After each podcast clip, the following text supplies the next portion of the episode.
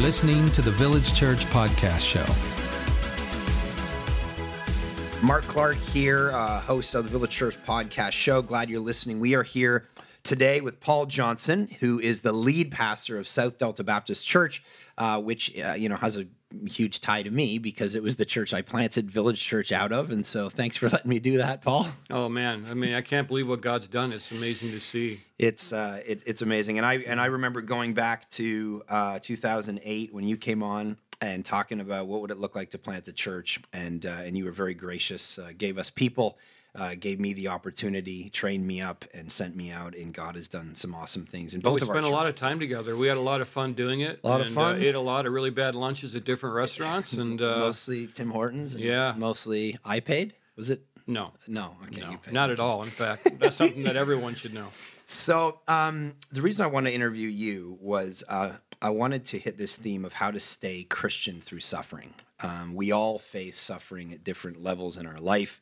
Uh, we come into painful situations, and uh, and you, uh, unfortunately, have been through uh, two, specifically two really awful scenarios in your life, and um, and I wanted to uh, delve into those uh, as deep as we can, and and try to really um, unpack what does it look like for a Christian to suffer.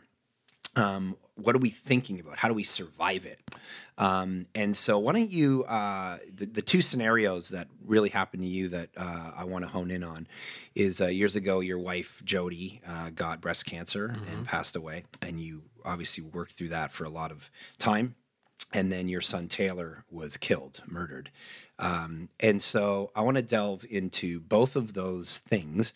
So why don't you uh, frame it by just telling us um, the stories of both of those things, so they can be in the backdrop, and then we can delve into questions that will kind of relate to both of them. So tell us about Jody and how all that happened and what you went through, and then tell us about Taylor. Sure. So uh, Jody was uh, 38 years old when she got sick. This was back in uh, 2000 ish, right in that okay. area. And you were living where? we were time? living in Tucson. I was a pastor at a church in Tucson, Arizona at that point. Yeah. And uh, we had kids that were about 11, 9, and 7. Okay.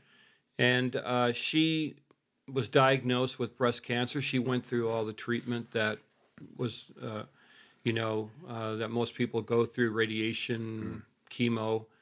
And after the first year, was she was declared uh, free of cancer. But about a couple months later, uh, it happened that she went in for a checkup because her back was hurting, and they had found out that the cancer had come back. And so uh, she got a, a diagnosis of having a year to live at that point, which was pretty much right on the money. So she was 40 when she died. And uh, then I became a, a single parent, you know, and uh, tried to shepherd my kids through it. Yeah. Dealt with the public nature of it because it was a rather large church of a couple thousand people. Yeah. And it was uh, obviously a very trying, difficult, strange, you know, weird experience. It's the kind of thing where you, as a pastor, you're always helping somebody else through that. And then all of a sudden it happened uh, to our family. So, you know, we worked through it and um, we we moved on and um, and Taylor was one of those children that had to experience his mom's death. And so Taylor and his mom How old were was Taylor at the time? Taylor was uh, when Jody died. Uh, Taylor would have been um, about nine, Okay. nine or ten. Yeah. So Taylor really struggled with that in his life, and he loved his mom. They were very, very close, and uh, we ended up I ended up getting remarried. Uh, we blended a family. We moved out here to BC to pastor South Delta, and uh, Taylor um, was um, house sitting in Langley. By this time now, he's um, 21 years old. And this was what year? This was 2013. Okay. So we're, we'll be coming up on the three year anniversary in February. Okay. And he was house sitting and um, he was paid some money to to go to a home that had a marijuana grow op in the basement. Uh, some guys came to rob that. Uh, they didn't know anybody would be there. Taylor was. They saw him. Uh, they shot him and they killed him. And that experience was a little bit different than the first one because they had so many elements to it. You had the initial loss, Then you had to go through the whole period of investigation. It was very public. You know, we were doing press conferences on TV. Yeah. And it took a long time before we even knew um, what had happened or how he got killed because the detectives had to keep all of that confidential until they made arrests. That must have was grueling. Yeah, it was. And then after the arrest, you have to you have to wait for the court date, and then you have to go back into court, and then the whole thing, you know, took a couple of years to kind of resolve itself. So you're continuously going back and kind of ripping off the band-aid and yeah, in a lot of ways, there's and even now you don't know there are other guys there. Only one man's been arrested, so who knows when they're going to call and say, "Listen, we found one of these other guys," and go through the whole process again. Wow. Wow.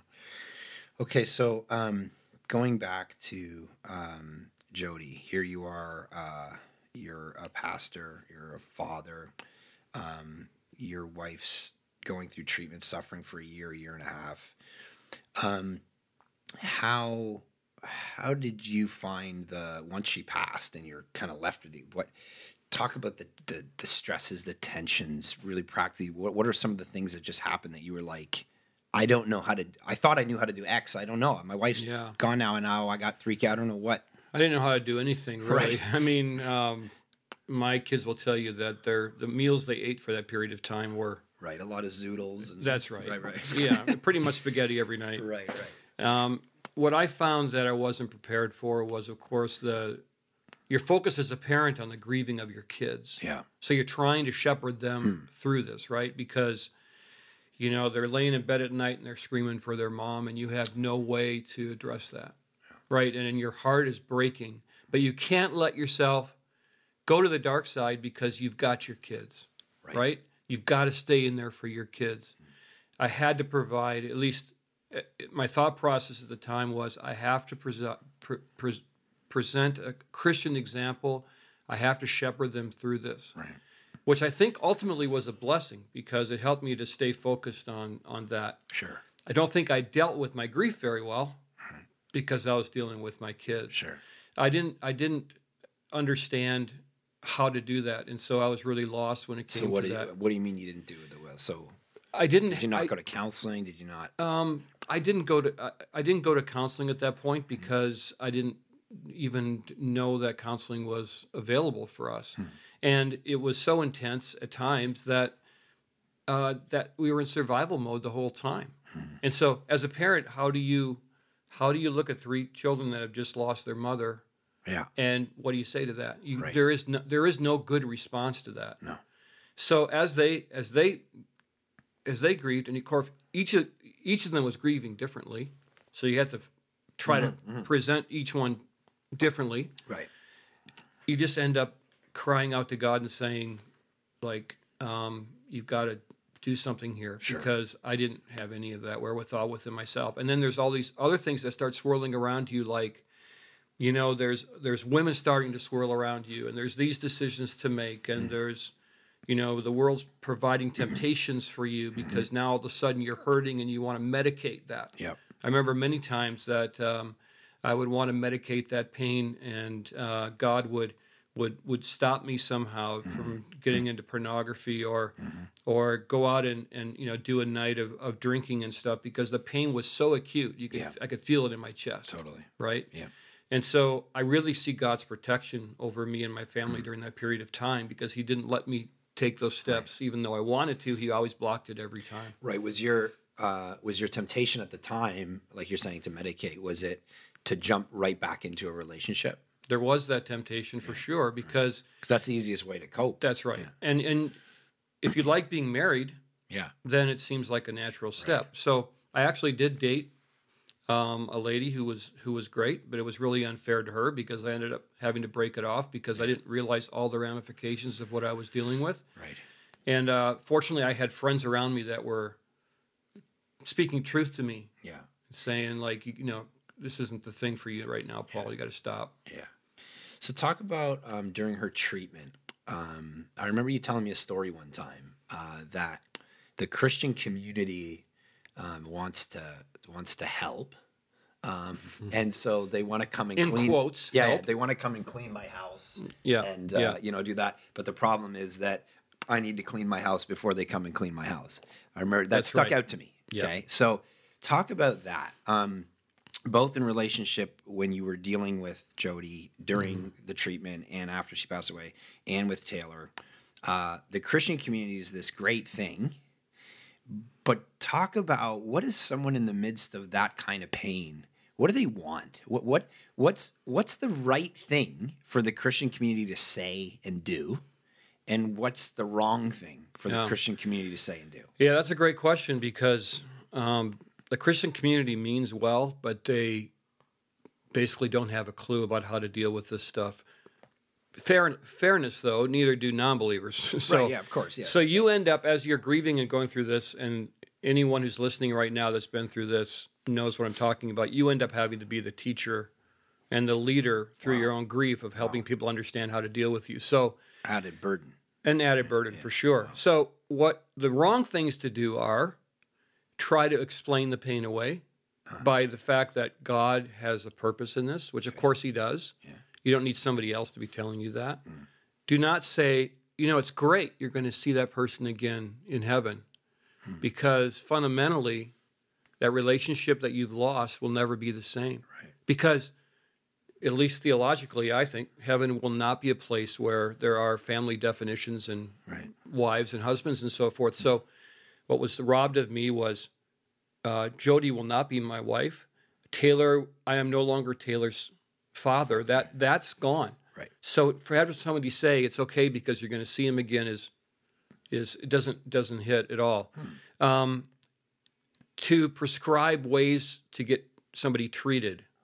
Hey, I know this doctor. I know this medication. Have you gone online and seen this? Go to Israel. Yeah. the latest. Go to. Germany. Right, they got right, great doctors there. Right, right.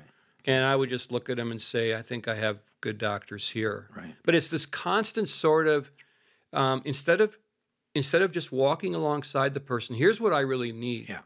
I needed people just to say, "I love you." Um, it- people that would walk by and just touch my arm. Um, that's all I've I needed Right. People because that sent a signal i'm with you but i'm not going to intrude you tell me what you need Right. right Is saying that, let me know if you need, like, is that too quaint? Is that too trite? Uh, No, I think that's okay need. if- Is that another burden?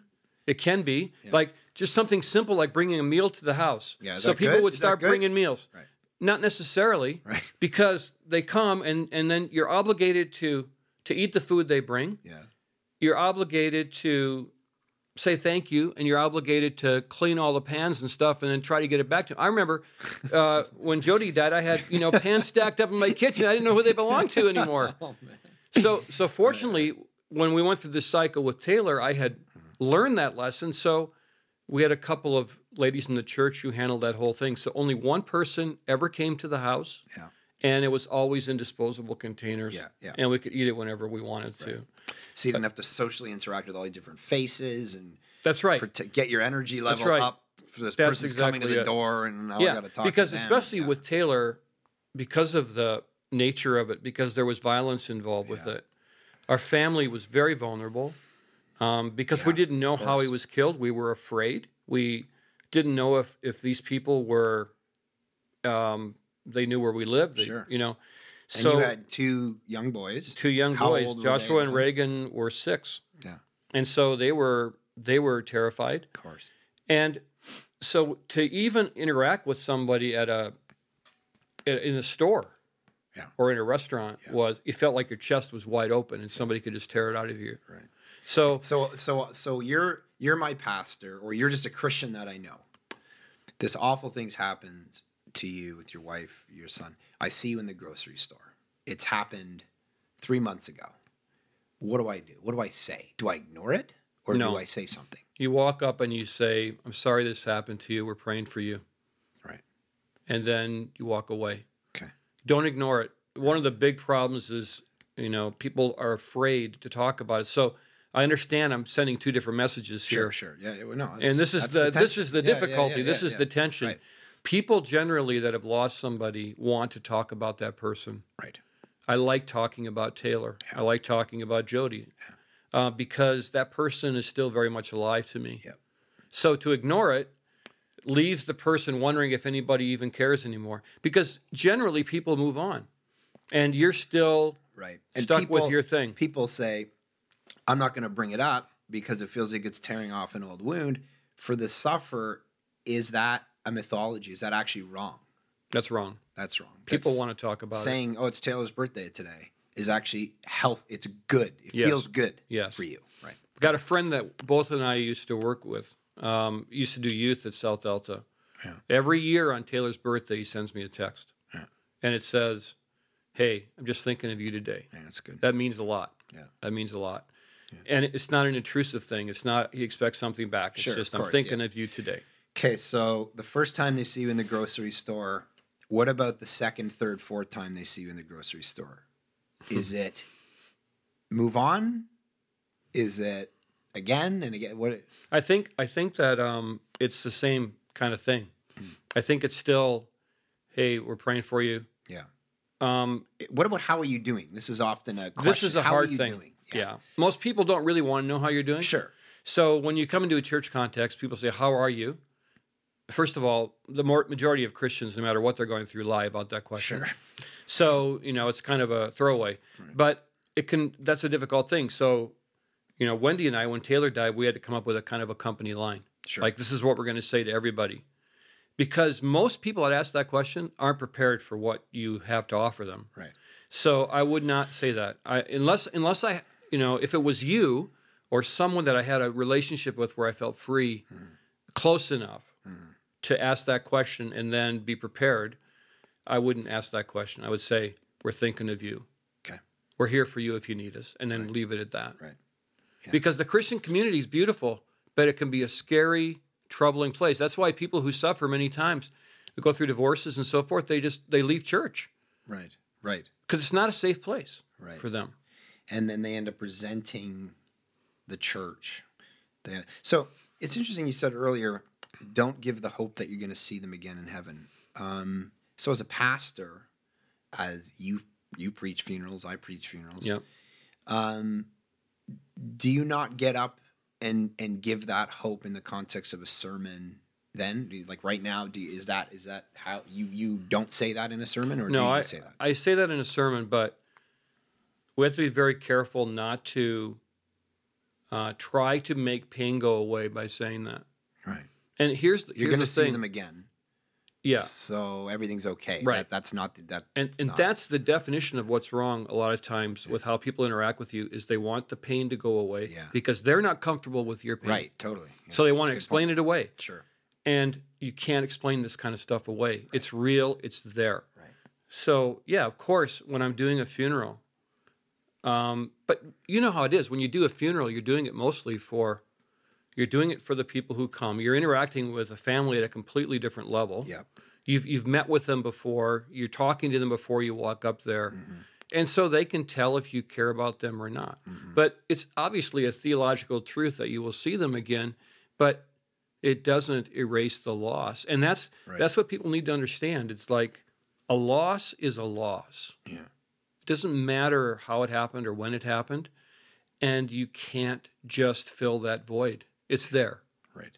and it changes people. And the other thing that's very difficult that I find is people want you to go back to the way you were.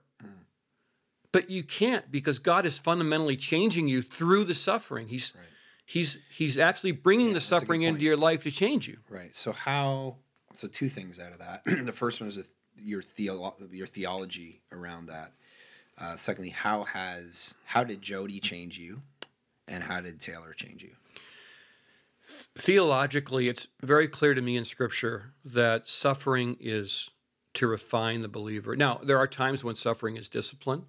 There are times when we bring suffering on ourselves, but the kind of suffering we're talking about today is suffering that is somehow wrapped up in the sovereignty of God and that we don't understand. And did why. you have that theology already set in Yes. place when you went through Jody? I did. Okay. So, So that was helpful? It, it was helpful because um, I've never, through either of these incidents, really asked why. my my basic question has been, "What do you want from me now?" Right. Wow. So, so with Jody, what what happened to me with Jody is my my faith was, I think God used that incident to take my faith and drill it deep hmm. so it would never move. And I think I fundamentally grew up and matured as a believer during that experience. Even though I was already a pastor, I was very immature in my faith in some ways. Mm-hmm. And then with Taylor, I think what he did during that period of time is that he he required something of me that I didn't have within me, and that is a steadfastness. And I kept going back to Job, and I kept thinking about those words, you know, you've given, you've taken away, blessed be the name of the Lord. Right. That's what he was requiring of me. Hmm. And because I had lost something so dear in such a violent and unusual manner, mm-hmm. to be able to do that is not something that comes from yourself. It's something that's enabled by the power of Christ and the Holy Spirit in you. And I'd actually thought back to when I was sitting in a class with Wayne Grudem, who you and I and many know as a, a wonderful theologian. Mm-hmm. And I took a class from him, and he had just lost his daughter in law in a car accident. And so he was describing what that was like for him.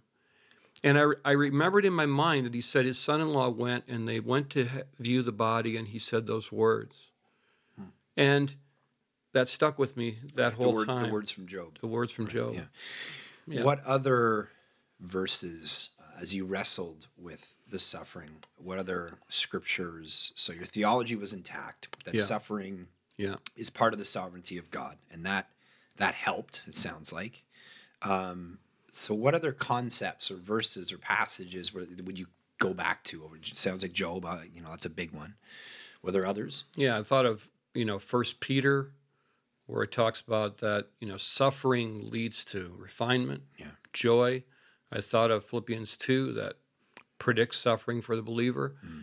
I thought about Jesus' words that in this world you will have tribulation, but I have overcome the world.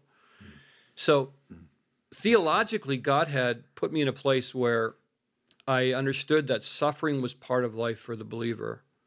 And those that try to tell us that suffering is not a part of life for the believer, for me, Yeah, talk about that. So, the prosperity gospel. yeah, it's uh, nonsense. Right. It's nonsense. It's, it- it's going to talk about if you think, you know, I read a uh, I read a quote uh, from one of the proponents on Sunday talked about you might have Alzheimer's in your family, but if you get up every morning and say. I have a good memory. Yeah, yeah. That you're not going to get Yeah. it, or so.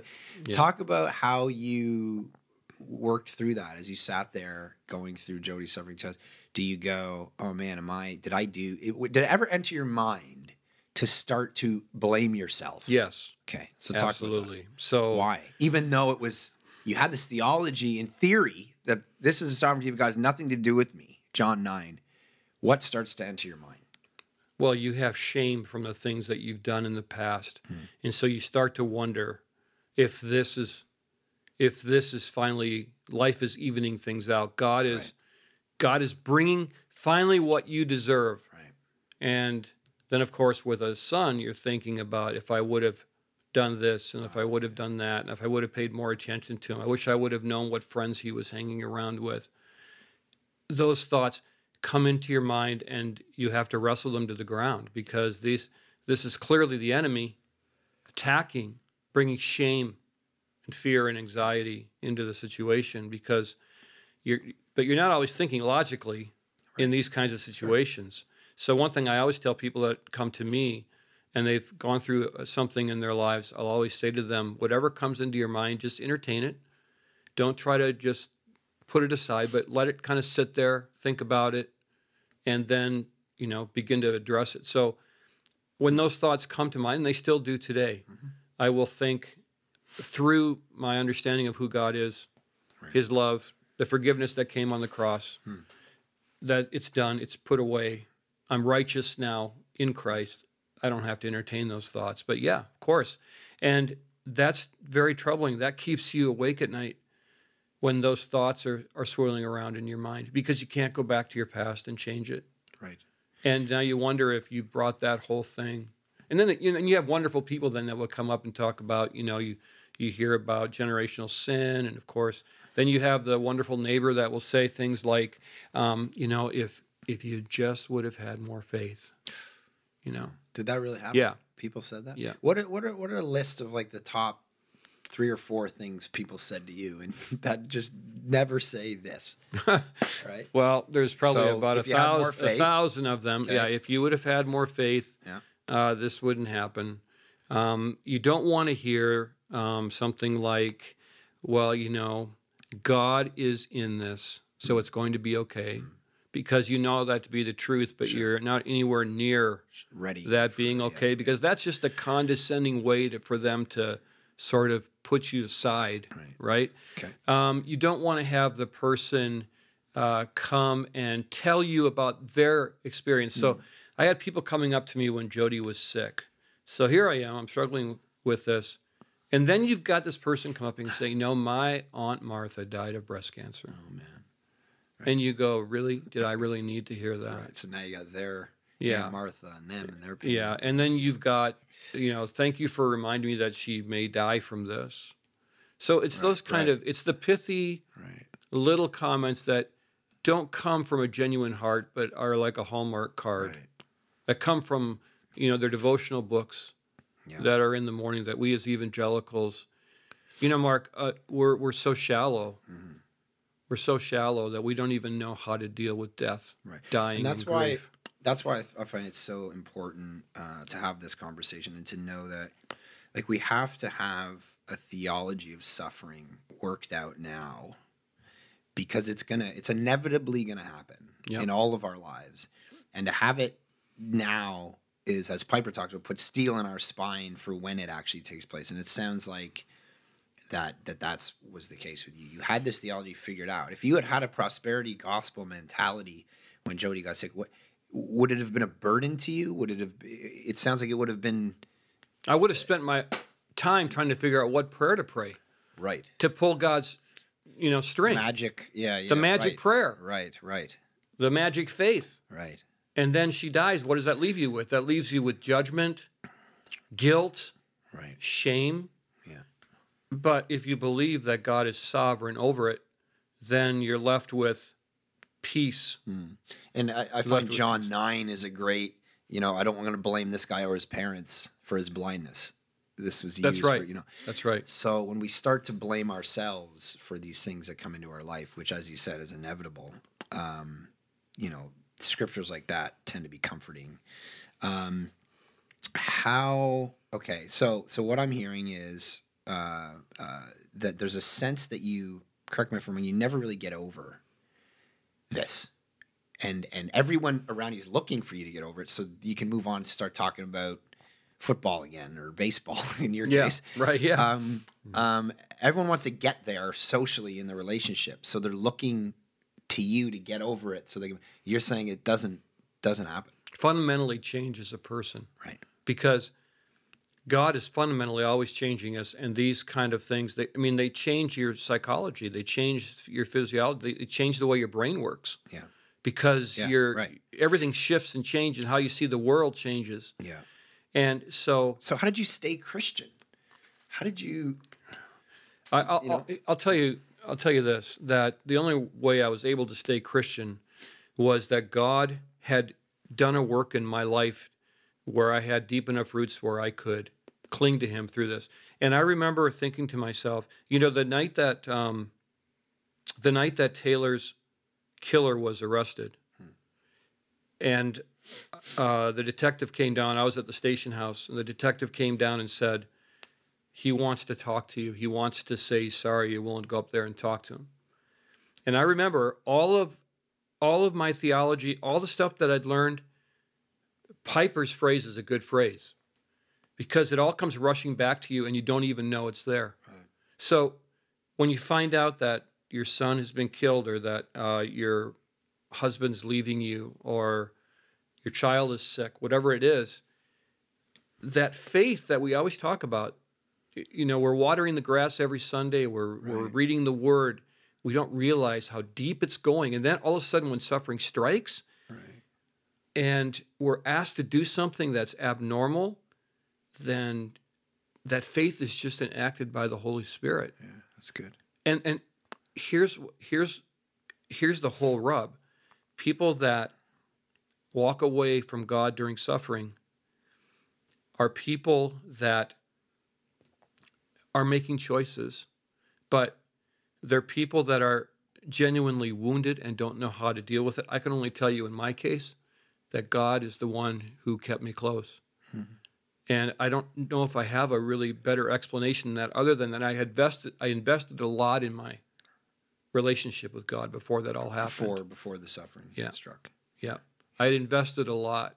And that investment looked like spending time with him, developing my theology with him. Yeah. And basically, people ask me, What's your relationship with Christ like now? And I just tell them, It's close. Hmm. It's close. It's personal. It's Closer than it would have been had these things not happened. far closer. And that's the gift. Right. You see, that's what suffering brings. If you allow it to, suffering ushers in a new dimension Right. And of Christ that you've never even experienced before. And then when you when I get up and try to preach this, I have to be careful to draw back a bit because I don't want to bring people into a dark place, but I also want them to know that Jesus is so far bigger and more wonderful than you've ever known. I mean, this is what suffering is for, is it not? This is the biblical idea of suffering to open yourselves up to Christ. This is what brings hope. This is what brings peace and tribulation. You know, and you look at anybody who did anything in Scripture, for the most part, they went through intense suffering before God ever set them loose on whatever mission they were doing Yeah. because they had to experience the fact that they were nothing without God, and with God they were everything. Mm-hmm. And that's that's where I enjoy this new intimacy of relationship with Christ now that I never would have had before. Hmm. It's humbling, it breaks your heart, but that's where God comes in and uses you when you're broken. You know. Yeah. But it- I think this is the this is the the antithetical culture of Jesus Christ compared to culture, mm-hmm. and that is brokenness, heartache, is what causes you to thrive, not Right. not success, not power. Right. Yeah. Talk about how your prep, like you said, the the seeds that you're sowing into your life, devotional life, prayer life, theological development, then paid off when you hit suffering. Talk about um, you had to face Taylor's killer in uh, in jail. Um, Yeah. Tell us what happened. Tell us that story. You Yeah. were facing him and how your and what your response was. So I'm I'm I'm there. Um, I had already talked to one of his guys that were there that night who just stared at me the whole time, and so I'm still waiting there. And now all of a sudden, this guy Jesse wants to say he's sorry. So And this is how long after Taylor's murder? this is about eight months after Okay. Taylor's murder. Okay. And we had been, the detectives had been there a few days before to tell us that arrests were going to be made. Yeah. And they sometimes ask the family to come. And if the guy isn't cooperating, you know, would you help us? So that's Sure. why I'm waiting around. So when he asked me that question, would you come and talk to him? Here's what went through my mind. My theology about sin was huge at this point because I I believe as you do that we have all been wrecked by sin. There is no one that can claim anything hmm. of righteousness.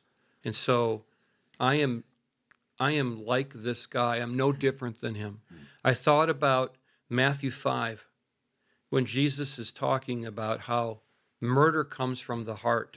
And I realized that I have murdered in my heart. Hmm. I'm no different than this guy. Wow. I realized that Jesus said, before you come to the altar, go back and make it right with your brother, which is not exactly the context, but it was really ringing in my ear that night.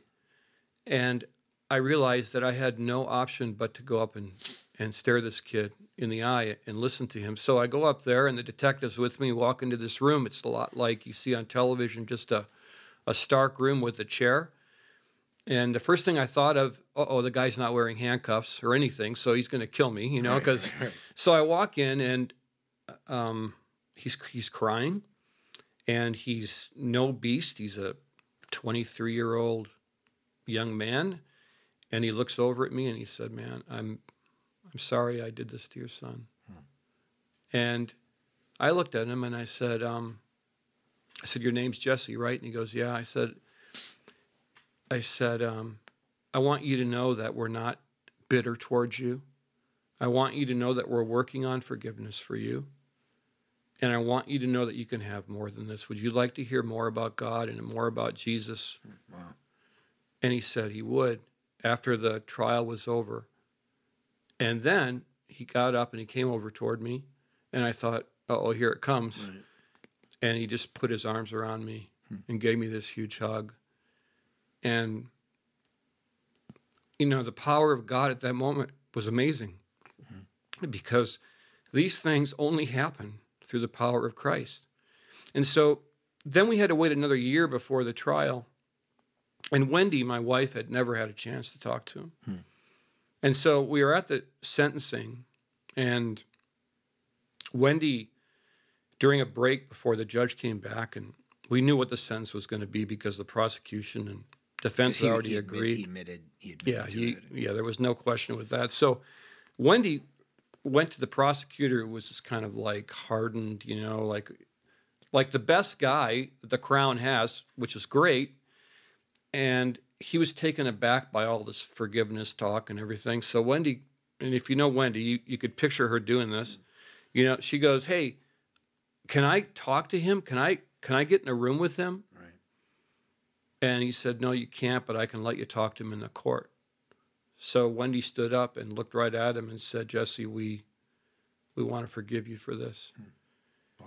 And then another amazing thing happened. We we've been praying and praying for him. I have a book on my desk that was recommended for me to give to him at some point, and so I leave it on my desk so I can pray for him every day. My son Jeremy, who uh, lives in the states, um, he came and said, um, "Dad, I'm I want to go visit Jesse because I've been writing to him." and so over Christmas break, Jeremy went to offer forgiveness to Jesse, and they spent about four hours together. And Wow. and so Jesse had been going to the church service there. He's, he's reading through the book of Matthew. So God is working. And so to go back to your original question, what happened in that moment is all of this stuff that I had digested, Sure. thinking that it was, you know, sometimes you're, you're praying in the morning, you're reading through your Bible, and nothing's making sense. You're tired. You're going, God, I don't get this at all. Like that it meant nothing to me. It's all seeping into your soul. And then when you need it, God just puts it there. That's good. It's amazing. Um, let me ask you this because you are in uh, a unique position, um, uh, an awfully unique position, where you have lost someone to cancer and then ha- uh, had someone murdered. And uh, the question um, that people often say that it's easier to lose someone to a terminal illness rather than a sudden death because you can prepare, etc. You have this unique position where you know both of those things. So, talk about is that the case? Is it actually easier to lose someone from a long drawn out terminal illness or a sudden death more shocking, the trauma of it?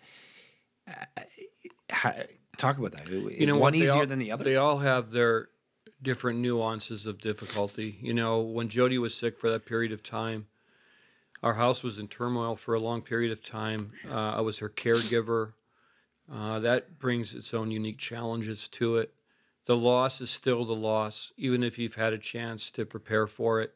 So, someone who loses someone to cancer, or someone, you know, my father passed away this past February. You know, losing an aged parent, we we totally in our culture we just say, oh well, I'm sorry, you're, you know, he lived a good life, right? Right, You've right. lost your dad. yeah. Um, I don't think there's a good way to lose someone or a more horrific way. It just brings different ramifications into your life. The violence aspect of Taylor's murder uh, is something that we're trying to work through with my kids. You still, know, still now. Still now. Oh yeah, very much so because they're they're trying to they don't understand how somebody could hurt their brother, right? Right. And they don't understand someone doing violence to another. So it would it would really be a disservice to anyone that's lost somebody that they love to try and grade it as more difficult because they all are difficult. Mm-hmm. And God works in all of them through unique and ways. And I think as a culture, we need to get a handle on this idea that a loss is a loss, and somebody is going to experience that whether it seems more horrific or less horrific, or old or young. Sure. It's still a loss. So with your two boys, uh, Josh and Reagan, how are you? They're now how old? They're nine now.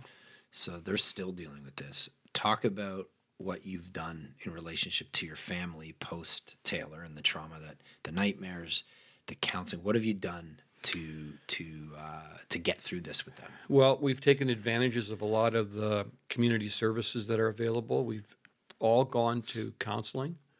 Uh, I'm still going to counseling, which I find to be really helpful. One thing I would say to somebody who's lost someone is don't wait a year or two until it hits you. Sure. Get help now, Yeah. because that's how you start to talk through it.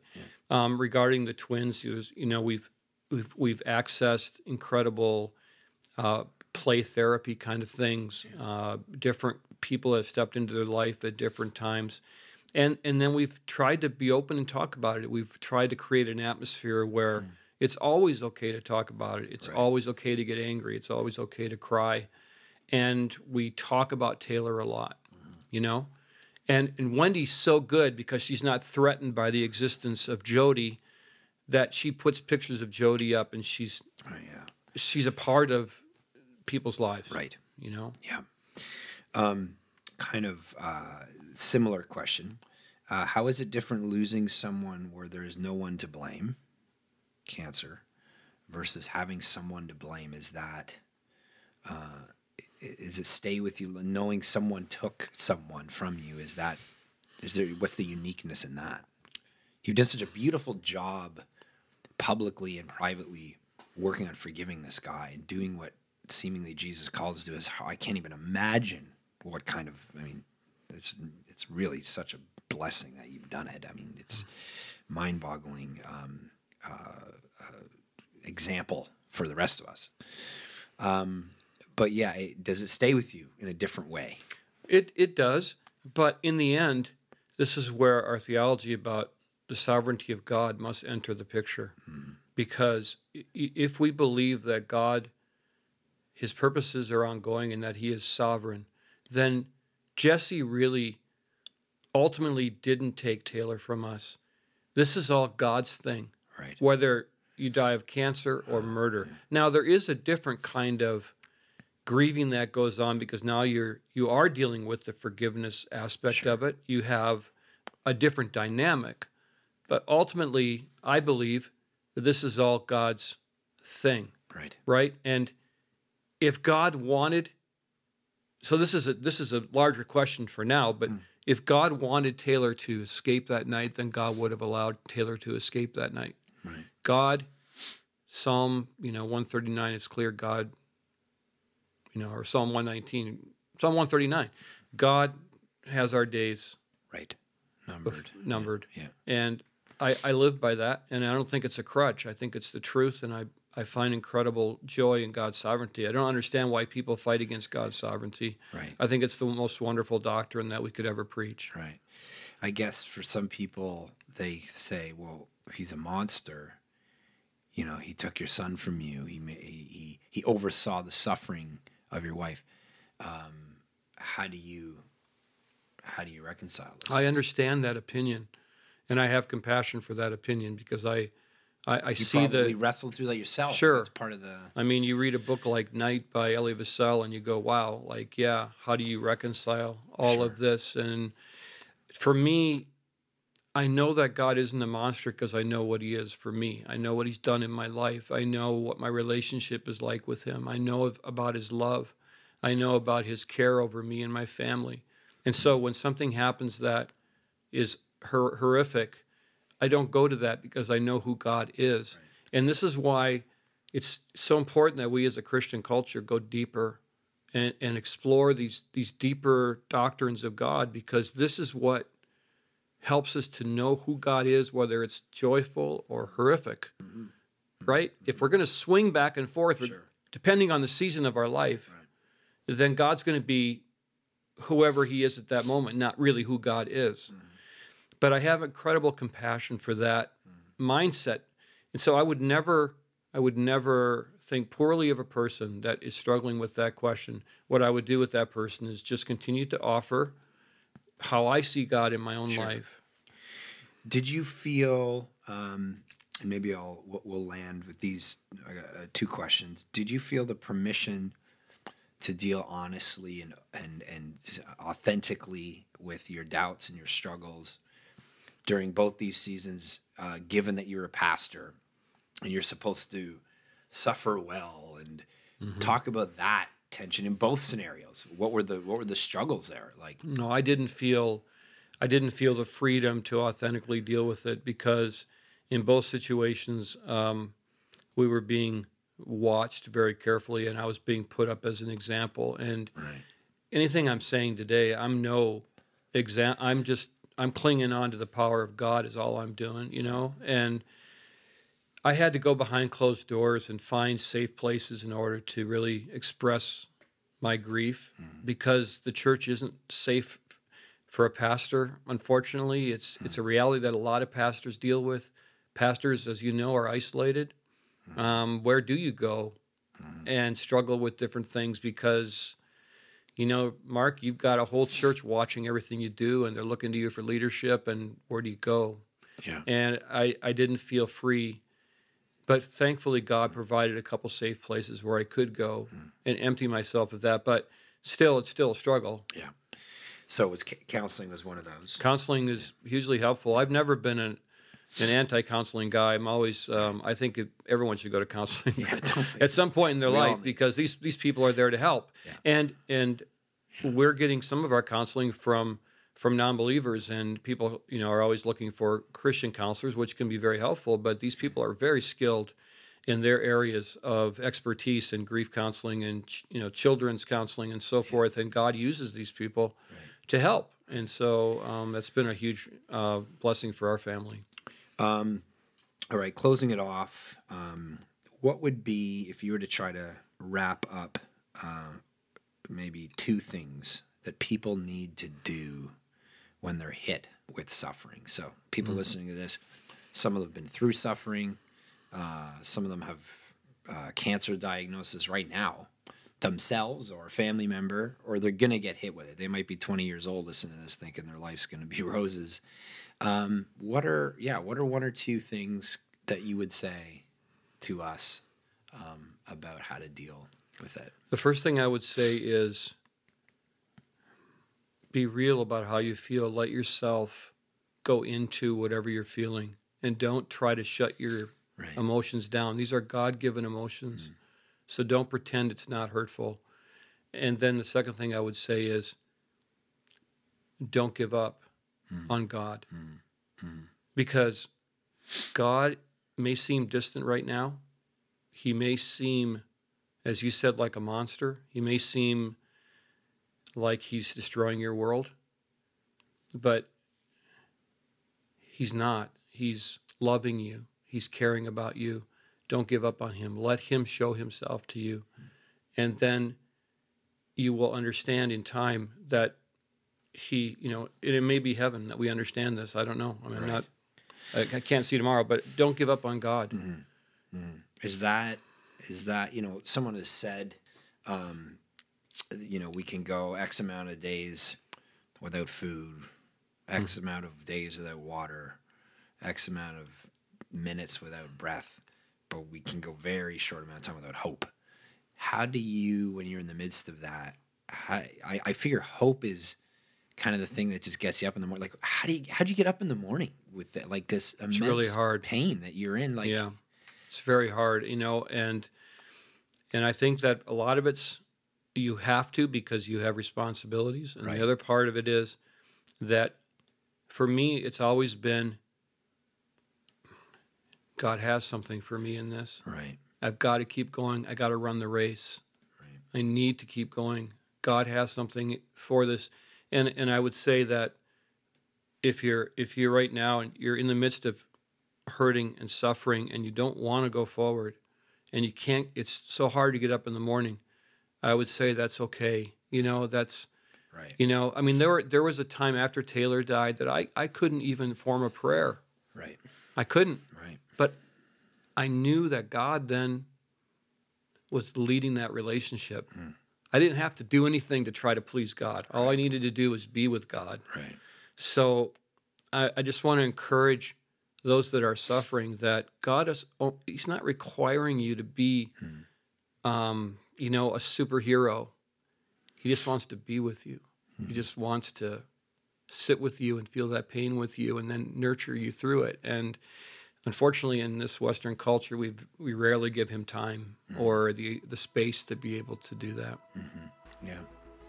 Well, thanks, Paul. This has been uh, really helpful um, because we're all going to face this in our life. And uh, man, you have um, been through some some awful things, and seeing God, you know, sustain you and use you has been inspiring uh, for me. So thank you for being willing to delve in pretty deep here. And uh, I know uh, it's not the easiest thing in the world to do. So thanks. Thanks, Mark. It's my pleasure.